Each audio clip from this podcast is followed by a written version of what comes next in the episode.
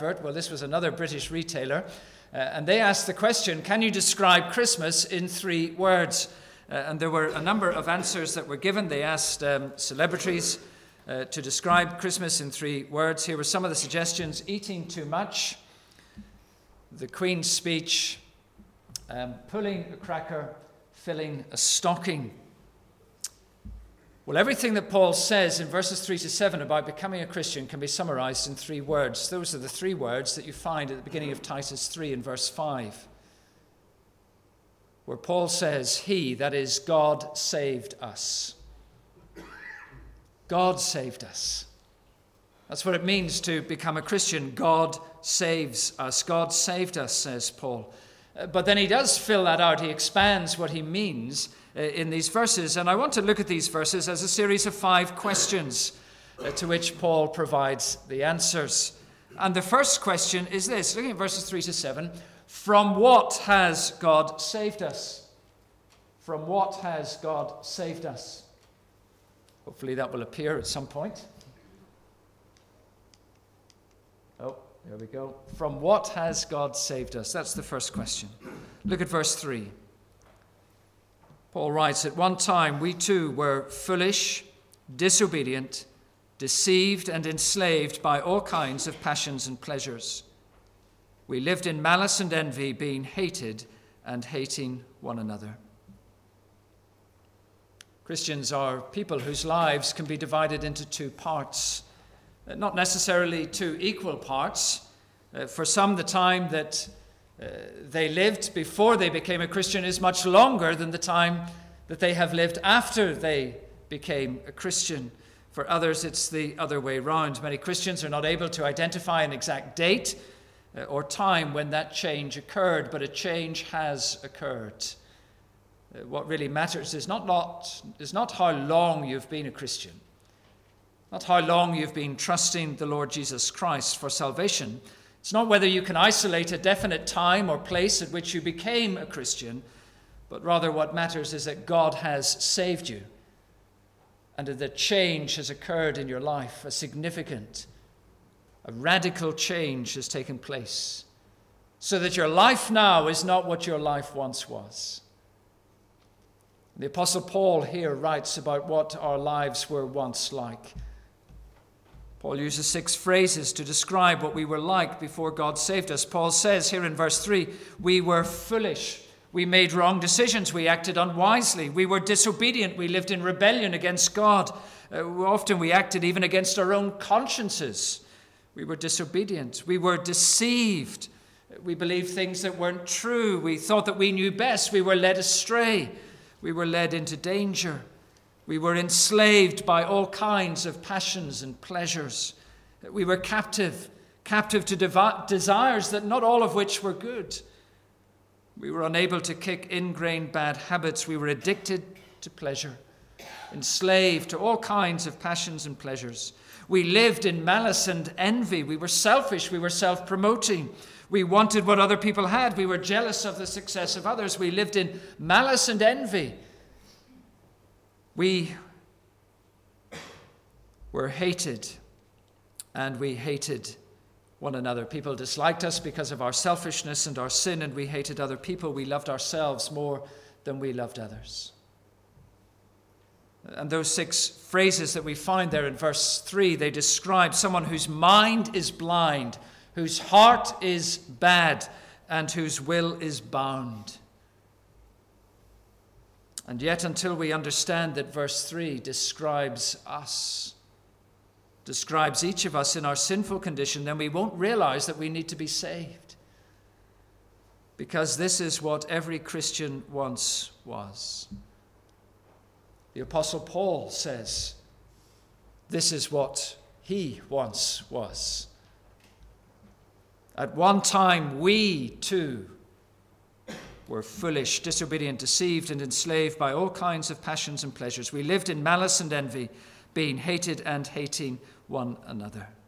But the implication of what Paul is writing here is that a change has now occurred. That's what we once were, and now we are different. Now we live differently with God's help, but we're living differently.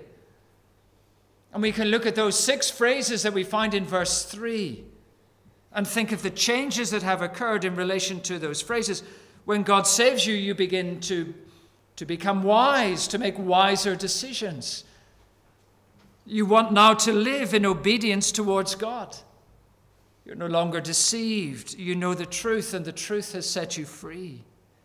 Your life is no longer dominated by sinful passions and by the pursuit of selfish pleasure. Now you seek God and you seek the well being of others. You've learned the secret of true contentment. You are loved, and you love others. Now, that's not to say that Christians are perfect, for our sinful natures are still very active. But we're no longer bound, we're no longer held captive by our sinful natures, we're no longer enslaved by all kinds of passions and pleasures, for the Holy Spirit is now at work. And the Holy Spirit at work within each believer enlightens our minds, changes our wills, and renews the desires of our hearts. What has God saved us from? We see that in verse 3. And then the second question is when has God saved us? When has God saved us? Look at verse 4. Paul says, But when the kindness and love of God our Savior appeared, he saved us. Now, Paul is here referring to the coming of Jesus into the world, to the eternal Son of God appearing as a man, coming and living here on earth. You see, the kindness and love of God that appears by that phrase, Paul is referring to Jesus. To Jesus. Jesus is the fullest and the clearest expression of the kindness and the love of God. Jesus is the embodiment, Jesus is the personification of the loving kindness of God. And it is when Jesus came that God saved us. Jesus came to save. Jesus is the Savior. His name means God saves.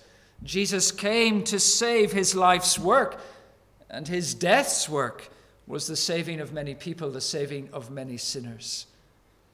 When has God saved us? He saved us when Jesus came, when the kindness and the love of God appeared. The third question is why has God saved us? Why has God saved us? Look at the beginning of verse 5. He saved us not because of the righteous things we had done. Did I do that? Sorry. Oh. Colin, I'll leave you to. Um, can I let you just work away there? I'm going to forget about my um, clicker.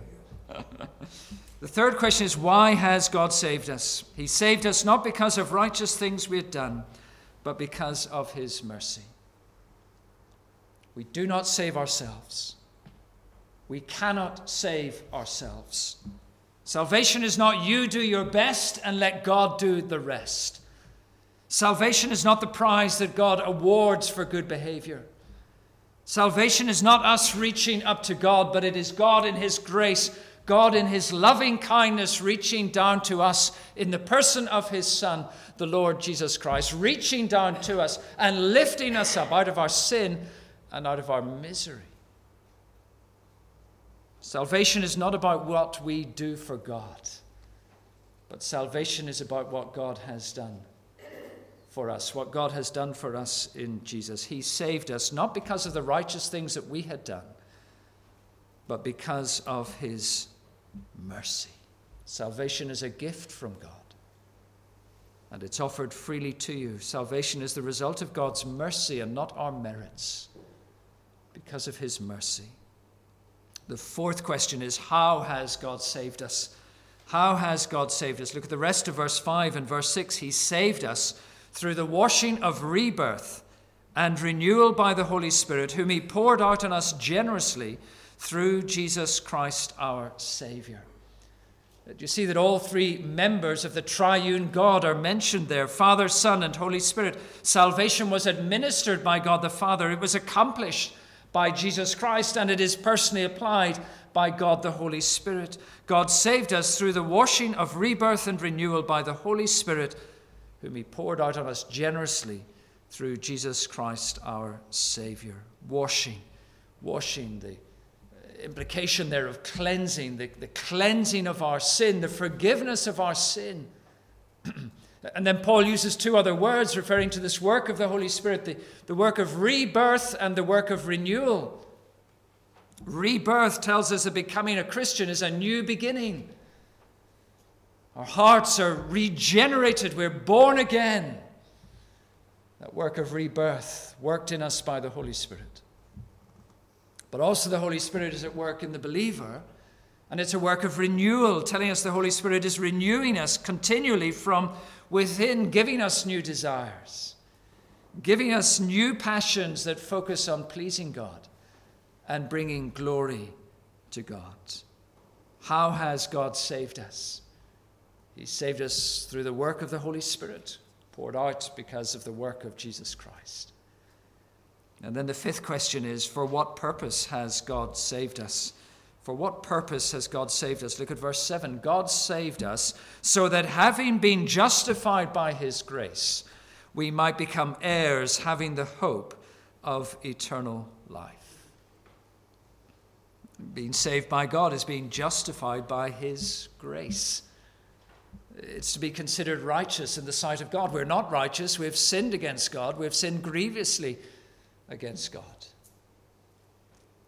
But when God looks upon us, if our trust and hope is in Jesus Christ, when God looks upon us, he sees not our sin, but rather he sees the righteousness of his Son, the Lord Jesus Christ. And our sins have been forgiven because Jesus dies in our place.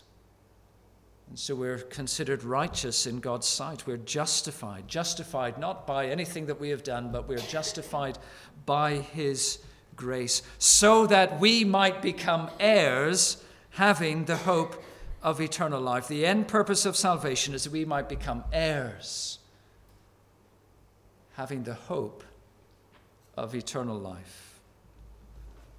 1991, there was a, a film called Dying Young. The actress Julia Roberts played a nurse named Hilary O'Neill. And she was responsible for the medical care of a very rich 28 year old man, a man suffering from leukemia uh, called Victor Geddes. Uh, and in this film, Hilary and Victor fall in love, uh, the nurse and the patient. Uh, and Victor stops his chemotherapy so that they can enjoy time together in a coastal town in Northern California. And, and they seem happy. And then Victor he stops his chemo, but then he runs away. And he gives no explanation why until he's found. And then he explains that he ran away because he couldn't bear hoping. He was afraid to hope that there might be a future for him. I'm afraid of hoping, he said. The Bible says that those whom God saves, those who believe, those who believe in Jesus Christ will have eternal life. They will not perish, but will have eternal life. That's our hope as Christians, that we will be co heirs with Jesus, that we will be citizens of heaven, that we will be with God, that we will be with God forever, that we will enjoy life with God in perfect holiness and happiness forever and ever and ever. That's our hope, and we need not be afraid of hoping. For it is not a forlorn hope, it's not a foolish hope, but it is a sure and a certain hope. A sure and a certain hope that acts as an anchor to our souls, and a hope that is ours because the Lord Jesus Christ, who was crucified, who died and was buried, rose again, ascended into heaven. He is alive, and those who trust in him will be made alive with him. That's our great hope as believers. For what purpose has God saved us? He saved us so that we might be with Him forever in heaven. And then in the new creation, that we might be with Him. God saved us. That's what's involved in becoming a Christian. It's the work of God. God saved us. We read here what He has saved us from. We read about when he saved us. We've read about how he saved us. We read too about for what purpose he has saved us. God saved us. Verses 3 to 7, they're a trustworthy saying. That's what Paul says there at the beginning of verse 8. These are words that are worthy of full acceptance and trust, words that describe becoming a Christian. But having become a Christian, what does that mean for us now? How are we then to live as a Christian? And so Paul moves on. Uh, look at what he says in the rest of verse 8, our second main heading here in verse 8 Be devoted to doing good. Be devoted to doing good. In verse 8, Paul tells Titus to stress these gospel truths so that those who have trusted in God, those who are Christians, may be careful to devote themselves to doing what is good. It's as if Paul is saying, Think of all the good that God has done for you. God saved us, even though we once were foolish and disobedient and deceived and enslaved by all kinds of passions and pleasures. God has been kind and loving. He's been merciful and gracious. He sent His Son, the Lord Jesus Christ, into the world to be our Savior, to accomplish salvation for us. And then He has sent the Holy Spirit into the world to apply that salvation to us personally through rebirth and renewal. God has given us this wonderful gifts the gift of His Son and the gift of His Spirit to cleanse us, to justify us, to revive us, to renew us, to make us heirs, to give us eternal life. And surely now, with all of this experience of God's goodness, surely we want to do good to others. Surely we now want to show loving kindness to others, even as we have experienced that from God. At the end of verse 8, Paul says, These things are excellent and profitable for everyone. To be devoted to doing what is good, to live as Christians who are devoted to doing what is good, surely that will bring benefits to those that we live alongside. In our homes, and in our neighborhoods, in our community, in our workplaces, in society. These things are excellent and profitable for everyone. And really, that then takes us back to the beginning, to verses 1 and 2, to the beginning of this passage, and to our third main heading. In verses 1 and 2, Paul urges Christians to be model citizens. Look at verses 1 and 2. Paul writes this Remind the people to be subject to rulers and authorities, to be obedient, to be ready to do whatever is good, to slander no one, to be peaceable and considerate and to show true humility toward all men. Titus chapter 2, Paul has been teaching Timothy what is to be taught to various groups within the church amongst God's people, uh, the churches in Crete, uh, to the older men and the older women, to the younger men and the younger women, uh, to the slaves. Well, how are Christians to relate to the state? What are our responsibilities as Christian citizens? Well, our default position is to be subject to rulers and authorities. We are to be obedient to those who rule over us, to recognize their governance over us. We're to comply with the laws of the land in which we live, unless to do so would bring us into conflict with God's law. Now, there's no qualification that is given here in verse 1 that is to limit our obedience to the rulers and to the authorities. But we are told in verse 1 to be ready to do whatever is good. So, to be obedient, to recognize the rulers and authorities, and to do what is good. And surely that precludes doing what is evil and doing what is wrong. But to do what is good. And then also in these verses, verses 1 and 2, we're urged to be careful how we speak, to slander no one. And our attitude and our actions are also important. Uh, we're told here to be peaceable and considerate and to show true humility toward all men. And you see, in these verses, we're being urged to live socially responsible lives we are as Christian people to be model citizens as far as we can be without compromise. If we have to make a choice between obeying God or obeying men, then we obey God. But wherever possible, we obey those who are in authority over us. We are to do good. We are to do whatever is good. Four years ago, and maybe some photographs will come up here, or a photograph at least will come up. Four years ago, Carey Baptist Church in Reading, where I'm one of the pastors, uh, we bought and then reopened uh, what had been a local pub. So um, you can see the chapel there on the right hand side, uh, and then in the foreground of the picture, the oasis. Uh, so the church bought um, the pub, uh, and we've converted it now into a community outreach centre. Uh, and the vision for the oasis is that it is to enable the church to embrace, enrich, and evangelize the local community. And I want you to notice the first two E's uh, of that statement embrace and enrich. Embrace, enrich, and evangelize. Yes, we want to evangelize the community.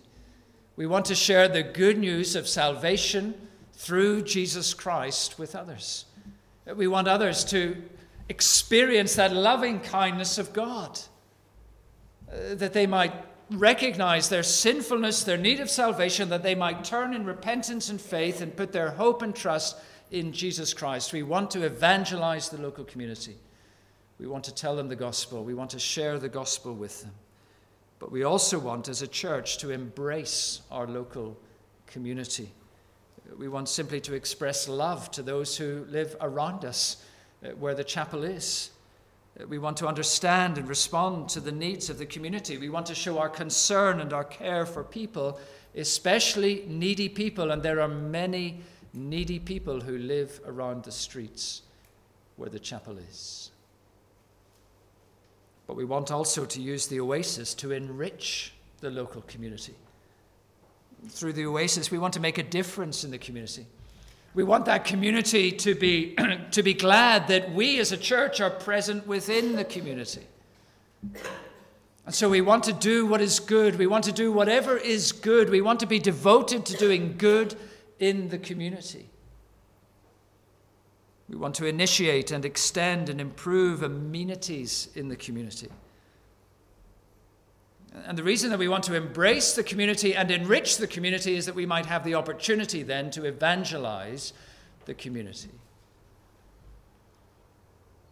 Now, we're still working through exactly what it means for us to embrace and to enrich our community. It's still very much a work in progress. But we are concerned that we do good where God has placed us. And I think this passage, Titus 3, verses 1 to 8, raises a number of questions for us to think through and to try and answer. Questions for us to face as individuals and questions for us to face as a church. What are you doing as a church? What are you doing individually to embrace and enrich your community?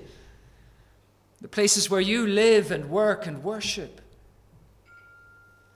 What are you doing to be a blessing to those that you live alongside, to those that you live amongst? What good are you doing to profit wider society? Christians are to be those who are ready to do whatever is good, to be devoted to doing what is good, who are eager to do what is good.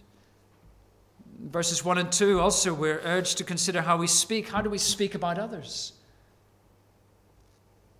Are we careful in what we say about other people? And then how do we act towards others? And what is our attitude towards others? If someone was asked to describe you, would they use the three adjectives that we find in verse 2 that Paul says ought to be true of every believer?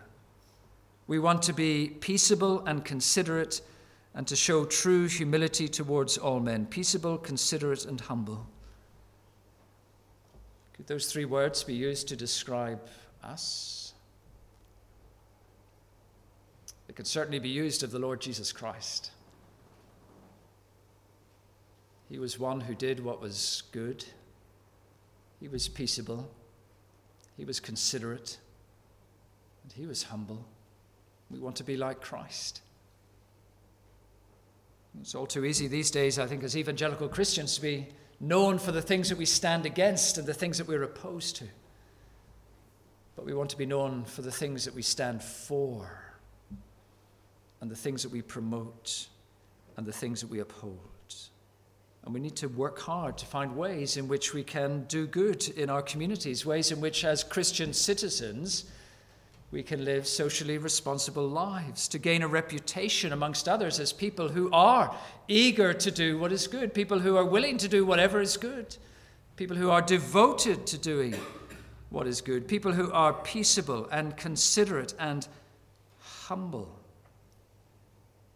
Surely this is what we want to be, having become Christians. Then what does it mean to be a Christian, to live as a Christian? And what is going to help us in this? What is going to motivate us to live like this? What enables us to live in such a way? Well, the answer is the gospel. How can we put verses 1 and 2 into practice in our lives individually and into practice in our corporate life as a church? Well, it's the gospel. It's verses 3 to 7 that drive the actions and the attitudes and the speech that we read of in verses 1 and 2.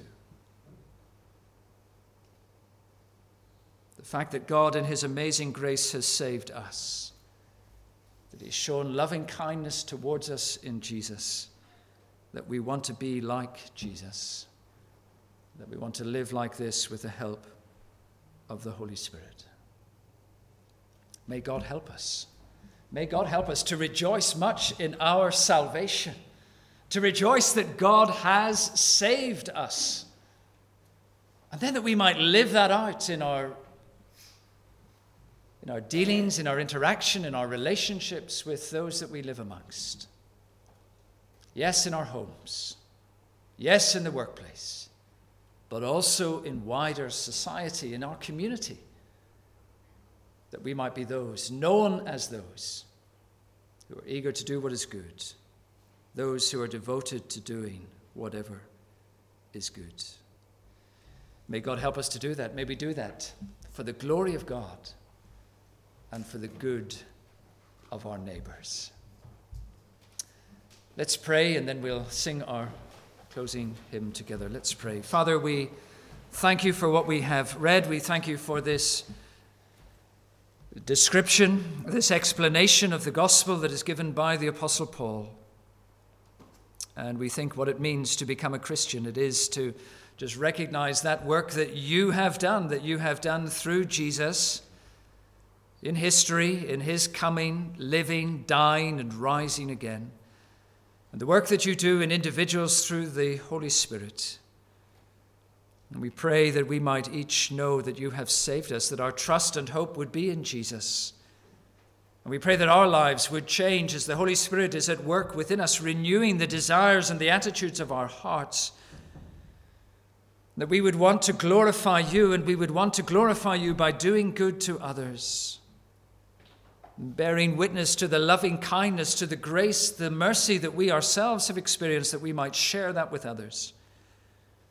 And so we pray that you would help us, that we would be those who work for you, those who speak for you, those who act for you, those who think your thoughts after you.